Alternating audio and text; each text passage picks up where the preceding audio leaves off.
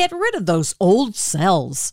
I'm Pat Farnack with the WCBS Health and Wellbeing Report, sponsored by Valley Health System, enhancing the health and well-being of northern New Jersey.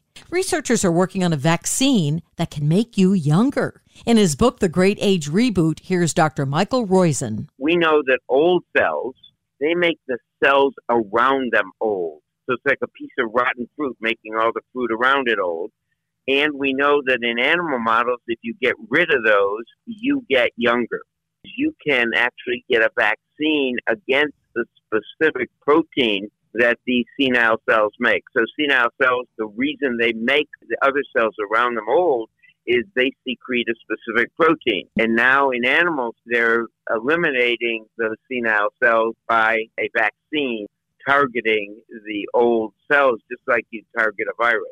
The entire interview at WCBS880.com slash health.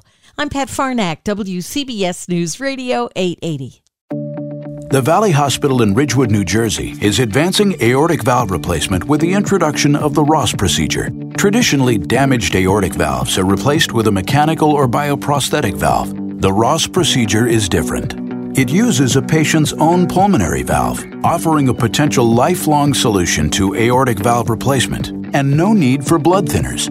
Additional benefits of the Ross procedure include improved blood flow throughout the body, inherent resistance to infection, and the ability to resume an active lifestyle with little or no restriction. Using a patient's natural tissue as a valve replacement is a major advancement in treating damaged aortic valves.